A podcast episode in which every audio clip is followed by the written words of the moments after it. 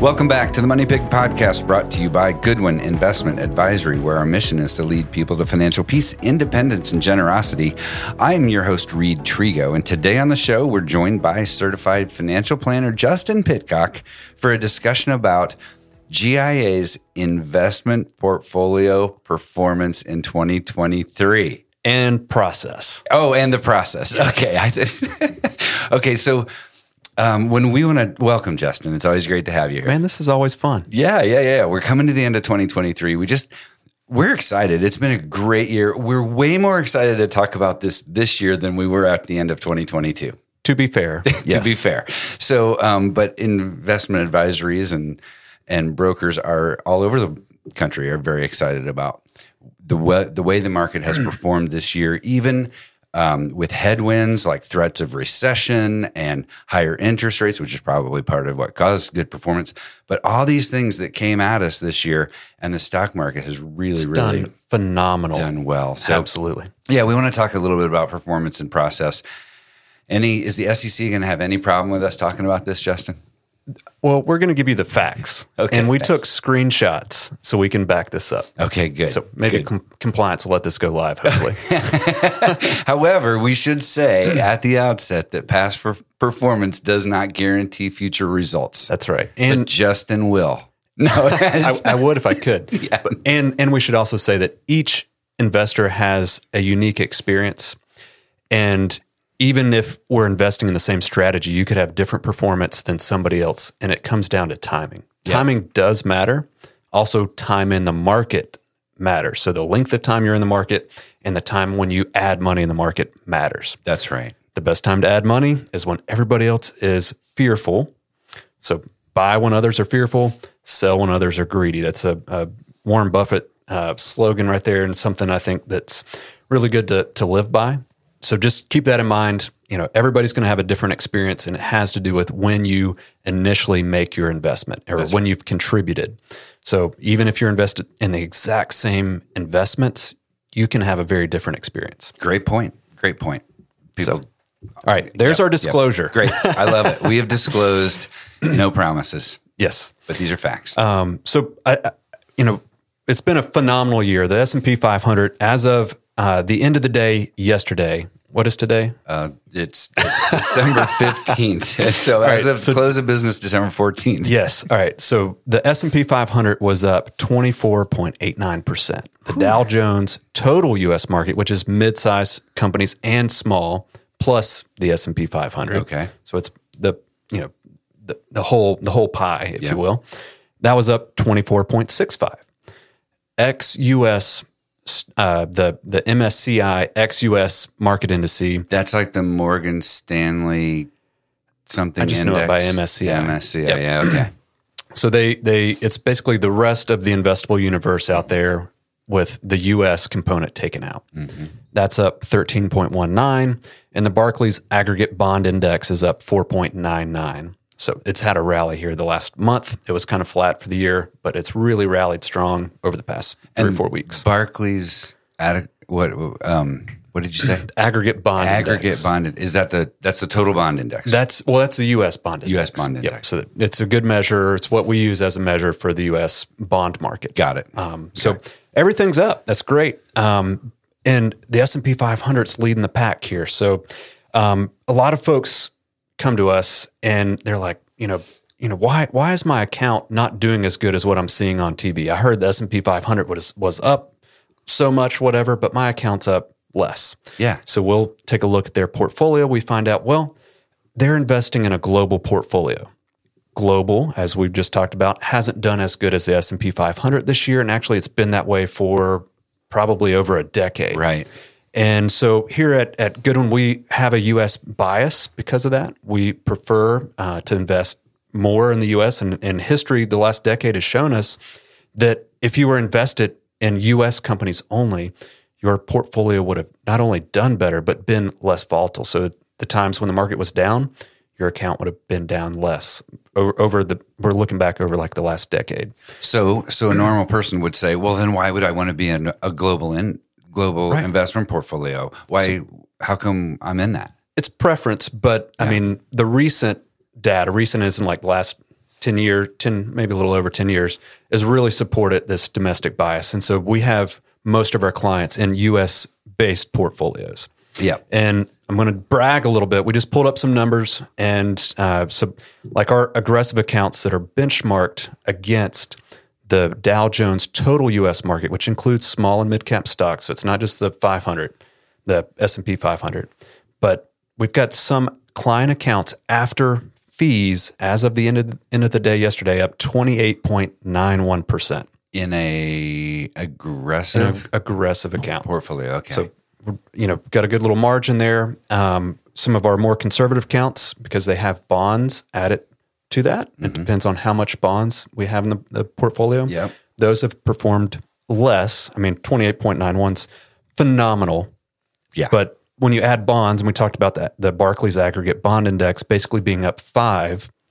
So the more bonds you have, the lower your performance would be. and that's how we are it's part of how we take oh you want an aggressive portfolio that's great or you want a very conservative portfolio it's a mix of those equities mix. and bonds That's right. So Mm-hmm. the more conservative you are, the more bonds we would add to your portfolio. And over over history, this this the rationale here is that they're they're lowly correlated assets. So the more uh, bonds you have, the less volatility volatility you should have in the portfolio. 2022 was a year where that that correlation uh, wasn't well. They, they were highly correlated, which was the problem last year. Right.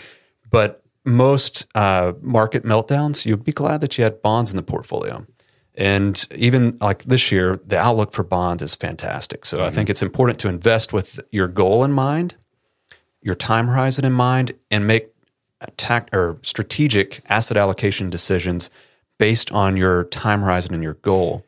You That- don't yeah let me say something that is such a great point because i have spoken with 20 somethings who would consider themselves very conservative investors. I just want to put it in a conservative portfolio. And this that conversation leads us to risk tolerance and risk capacity right, Right, when you're in your 20s you have so much time to tolerate volatility until you're 60 59 and a half 65 whatever it is that a, a, a very aggressive portfolio is actually a conservative play for for that type of individual because for that, they, they've yeah. got this high future income potential. yeah and you know you get someone close to retirement they don't you know the length of retire or length until retirement that that future income uh, window is less so we need to start pulling them back you know pulling back the reins at some point unless like you have other income sources and you can stay aggressive or maybe a little bit more aggressive than the average retiree so Can, can you go back to something you and I were talking about this yesterday? That you just mentioned that the bond in bond outlook is really really positive right now. Yes. Run me through that math really quick, Okay. Because I didn't fully capture about- it yesterday when you said it. so about a month ago yields on on bonds were close to 6% okay, on on the Barclays Ag, maybe five and a half, six, somewhere in that that range. And this uh, really smart guy showed this to me actually, and it, it just it stuck with me.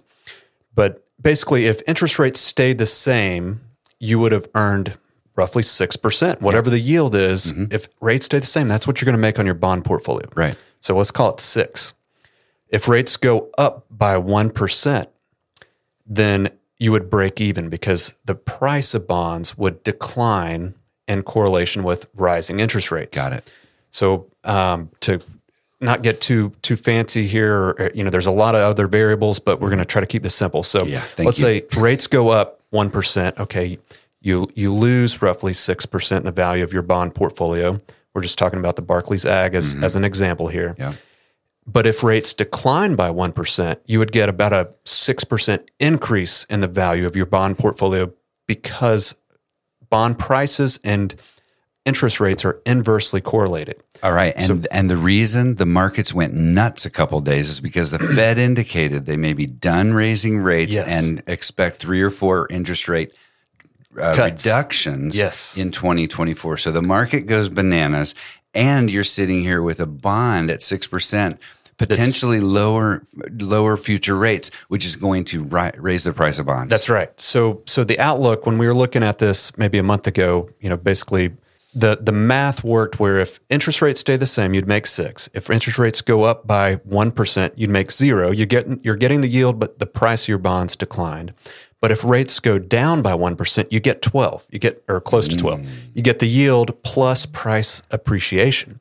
So, you know, with my crystal ball, which is not always right, you know, the, I, I would think the outlook for bonds was somewhere between 6 and 12% over the next say call it 12 months. Really?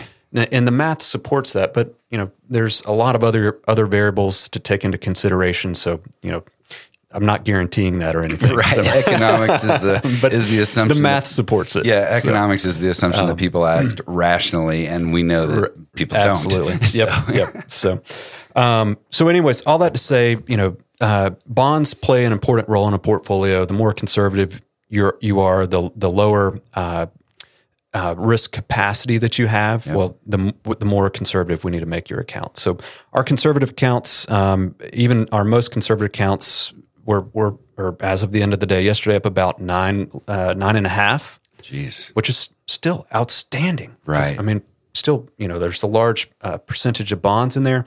So we're we're really blessed this year. Um, the the you know. It's it's due from last year. Last year performance, uh, the overall market, the market was the market was terrible for stocks and bonds. So this is a rebound year, and we're just blessed that we're doing better than our than our benchmarks here. Yeah, and, and I just want to throw something out about that that uh, most conservative account you just mentioned, up nine percent in 2023 so far. In 2023 versus the S and P, which is what 24 percent Yes. plus change. And and you would say, why would a person want to put money in a in a really really conservative um, account like that? Well, somebody that is really near to a retirement, or is retired, or is has plans for this money Short term. Short, Short term, term. yeah. They want to keep it really safe. Um, don't want to be subject to the volatility of the S and P 500 like a like a 20 year old can can tolerate. And so we have these options for them. And and a retiree retirement's a long term goal. You know, if you're retiring at at 60, you know, gosh, hopefully you live, you know, 90 plus. Okay, so 30 plus years, and that money actually needs to be a little bit more aggressive than what we consider a conservative portfolio. Yep. Because that, that retirement is a long term goal. But in in the in our most conservative stock and bond portfolios, that's typically when that time horizon's a couple years out, and maybe it's they're they're saving money for a purchase of something, you know, like a, a, a rental property or that you know some kind of investment property, and they just don't have the the uh, risk capacity for that money. So, That's right. um, anyways, Awesome. so uh, we're really blessed that performance has been great, and, and you know there's no future guarantees on on where this could be next year, but you know I, I think it really comes down to having a great process. And so we started working with a team at Fidelity. They they help us with our strategies. They help us uh, kind of with two different components here. Fidelity has capital market assumptions, which the, that's basically a forward-looking uh, assumptions on where certain asset classes, certain areas of the market, how they would do in the future. So, you know, six months out, twelve months out. They actually run these projections out twenty years, and we allocate capital based on those forward-looking assumptions. And then the, there's a separate team that helps us select which funds we're going to use for each category. And they rate over seven thousand funds, and the top-tiered funds get rated well reviewed on a quarter on a quarterly basis. So um, we match the best performing fund or the best rated fund. It may not be the best performing fund, but best top rated fund in each category, and, and then build this portfolio based on these forward looking assumptions. And I have to say, this this team at Fidelity has been fantastic uh, working Yeah. with, and we feel like we certainly nailed it this year. So. That's awesome. Um, obviously, there's no promise on performance, and each person's experience is going to be different. oh, come on, Justin. Promise us something. Give us some. Can we use the G word? I can help you with Come financial man. planning. All right, we have control over that. Yes. Okay. but no guarantees. All right. If you say so. Yep. I appreciate it. And, you know, we hope to make our compliance guy laugh a little bit here and there because he was just on the edge of his seat listening to this one. And and if you you know want a second opinion on the way your investments are performing or your financial plan, we're happy to do that. You know, the call to action here is schedule an intro call. Yeah. Um, and so you know, you you'd have a call with uh, one of the ladies on our team. She would fit you with an advisor and would be more than happy to help however we can. Yeah. And we have this F SORPA right now, the free second opinion retirement plan assessment. FSORPA. Easy, easy for you to. Persian. it is. We just rolled it out, but check it out um, on our website, goodwininvestment.com. click schedule a call, and we will happy to talk happy to talk it through with you um, for free. Because as financial advisors, we love to provide this kind of information. Yes. we manage and rebalance portfolios, but in the end, there are unique values that we have individual planning conversations about our clients' goals because they're all so unique to each individual. Individual. So Yep. yeah, that's awesome. Jason, Justin, what's your name? Justin. Jason today. Hey man, thanks for being with us, and uh, have a great Christmas. Thanks. Merry Christmas. The Money Pig podcast is hosted by Reid Trego, a financial advisor at Goodwin Investment Advisory. This podcast is intended to share information and perspectives, but should not be interpreted as legal, financial, or tax advice. The opinions shared by participants are not necessarily endorsed by the company. Goodwin Investment Advisory is regulated by the SEC, and the company operates in compliance with applicable securities laws and regulations.